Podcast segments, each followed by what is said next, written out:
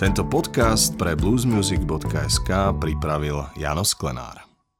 Ono to má troška taký príbeh, lebo ja som vlastne jeden, jeden rok eh, tak vychytal uh, support pre jedného britského hudobníka Petra Dohertyho, ktorý v tej dobe hrával vlastne akusticky rôzne také európske mesta a mal doprovod a takú huslistku, takú babu z Londýna.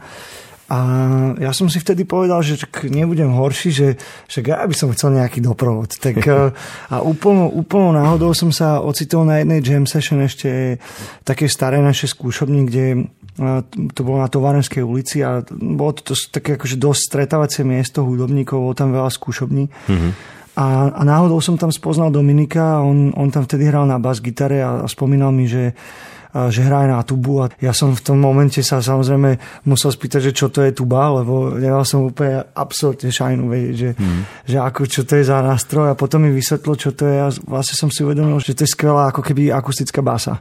Čiže že tak, tak to prišlo. Zahrali sme ten koncert a prišiel ten impuls, že keď sme už spravili tie verzie, tak sme povedali, že OK, že nahrajme to proste, no, buď to odložíme do šuflíka, alebo to niekde bude, ale nahrajme to. A dopadlo to podľa mňa vynikajúco, konec koncov tá tuba je často, alebo bola často využívaná aj v rôznych blúzových takých bandoch, street bandoch, kde sa presne používala ako náhrada za tú, za tú basovú gitaru alebo za tie basové linky. Práve teda e, opäť nadviažem na to, že je tam e, v tomto albume cítiť taká veľká inšpirácia práve teda z prostredia blues. To znamená veľmi prozaická otázka, že aké je tvoje vnímanie tohto hudobného žánru, fenoménu, vôbec čo pre teba blues znamená?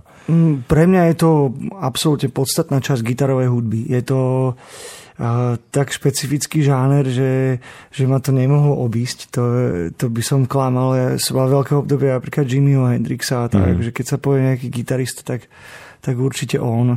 Určite aj kopec ďalších blúzových gitaristov, ale, ale tento žáner je pre mňa akože podstatná časť gitarovej hudby.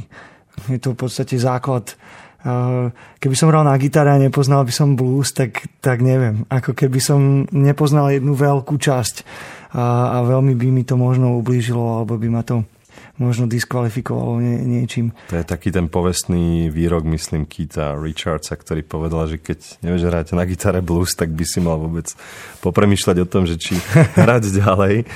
A ďalšia veľmi zaujímavá otázka, ktorá súvisí s kapelou Walter Schnickelson je aj tá, že ty si výhradne textárom e, v tejto, v tejto kapele, skladaš e, skladby v angličtine. Ako je možno toto postavené z hľadiska možno toho proporčného text versus hudba, ako vzniká vôbec e, tá skladba vo vašej kapele a podobne? Tak posledný album vznikal dosť v podstate na také dve časti. My sme, my sme vymysleli hudbu vždycky ako keby na nejaký môj popúd, nejakú, nejaký riff alebo niečo e, e, v skúšobní a, a vymysleli sme si najskôr tie podklady, ktoré sme nahrali v roku 2016 a, a nemali sme texty. Nemali, mm-hmm. Dlho sme nemali texty a som a vlastne v tej dobe tak rozmýšľal nad tým, že tiež by som chcel vedieť tie veci ako keby produkčne potiahnuť ďalej a, a zistil som, že by som sa mal venovať zvuku, čiže že tam sa to natiahlo a, a potom v Amsterdame počas štúdia a zvukového inžinierstva na SAI, tak uh,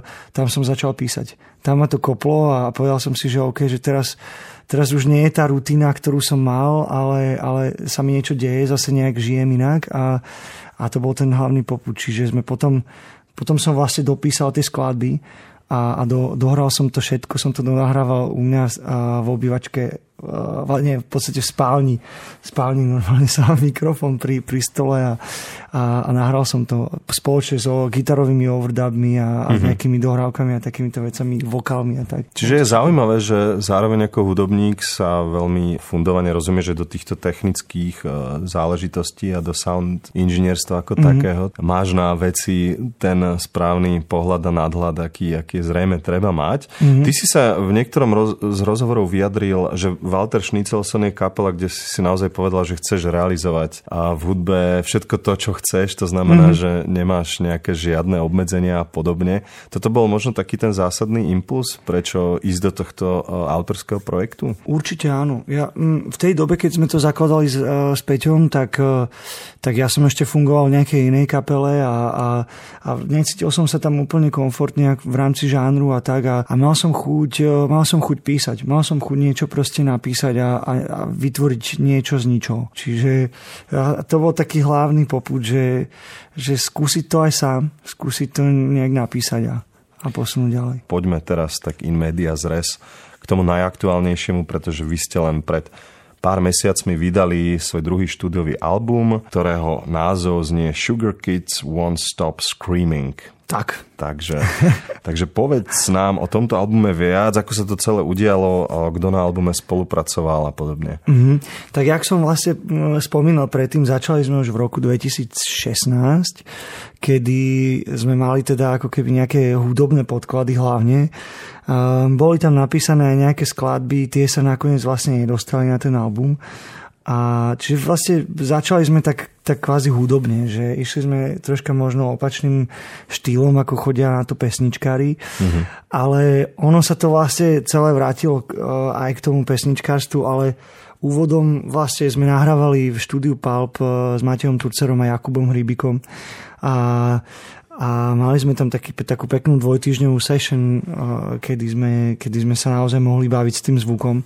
Veľmi sme chceli, aby, aby tento album naozaj reflektoval ten, ten zvuk, ktorý na pódiu máme naživo. Mm-hmm. Čiže či sme šli naozaj, že všetky rôzne gitarové aparáty a krabičky a všetko, všetko čo sa schovávalo uh, u mňa alebo u Jakuba doma v šuflíkoch. Čiže a tým sme sa dosť hrali a dosť sme skúšali s tým točiť a nahrali sme taký jeden pekný súrový podklad a tým, že vlastne v tom roku 2016 už, už kvázi sme sa nejak k tomu nedostali, lebo išlo leto, my sme tam hrali nejaké nejaké koncerty a, a ja som vlastne na jeseň už riešil to, to štúdium v Amsterdame a, a už som sa tam vlastne ako keby takým, ne tak mentálne už posúval mm-hmm. niekde ďalej. A takže vlastne také písanie toho albumu, a také reálne, naozaj textové sa, sa dialo v Amsterdame v roku 2017 a, a potom vlastne následne aj v roku 2018, keďže začiatkom roku 2018 som ja ešte dokončoval uh, album skupiny Para, kde som vlastne písal celú hudbu a mám tam ešte aj nejakú svoju autorskú pesničku a tak. A takže sa ešte aj zase troška posunul tento Walter na leto a vlastne po všetkých tých koncertoch si pamätám moment v auguste, kedy som si naozaj sadol doma, zohnal som si dobrý mikrofón, zohnal som si dobrú zvukovú kartu a snažil som sa to nejakým spôsobom zvukovo u seba doma upraviť tak, aby, aby som bol schopný na, naspievať všetky tie veci, mm-hmm. tak aby tam nebol žiadny spil, aby tam proste neboli žiadne nejaké ruchy a tak. A to sa vlastne dialo celú, celú jeseň 2018 a s tým, že vlastne hneď potom, ako som to nahral, som to začal aj mixovať. Tento podcast pre bluesmusic.sk pripravil Jano Sklenár.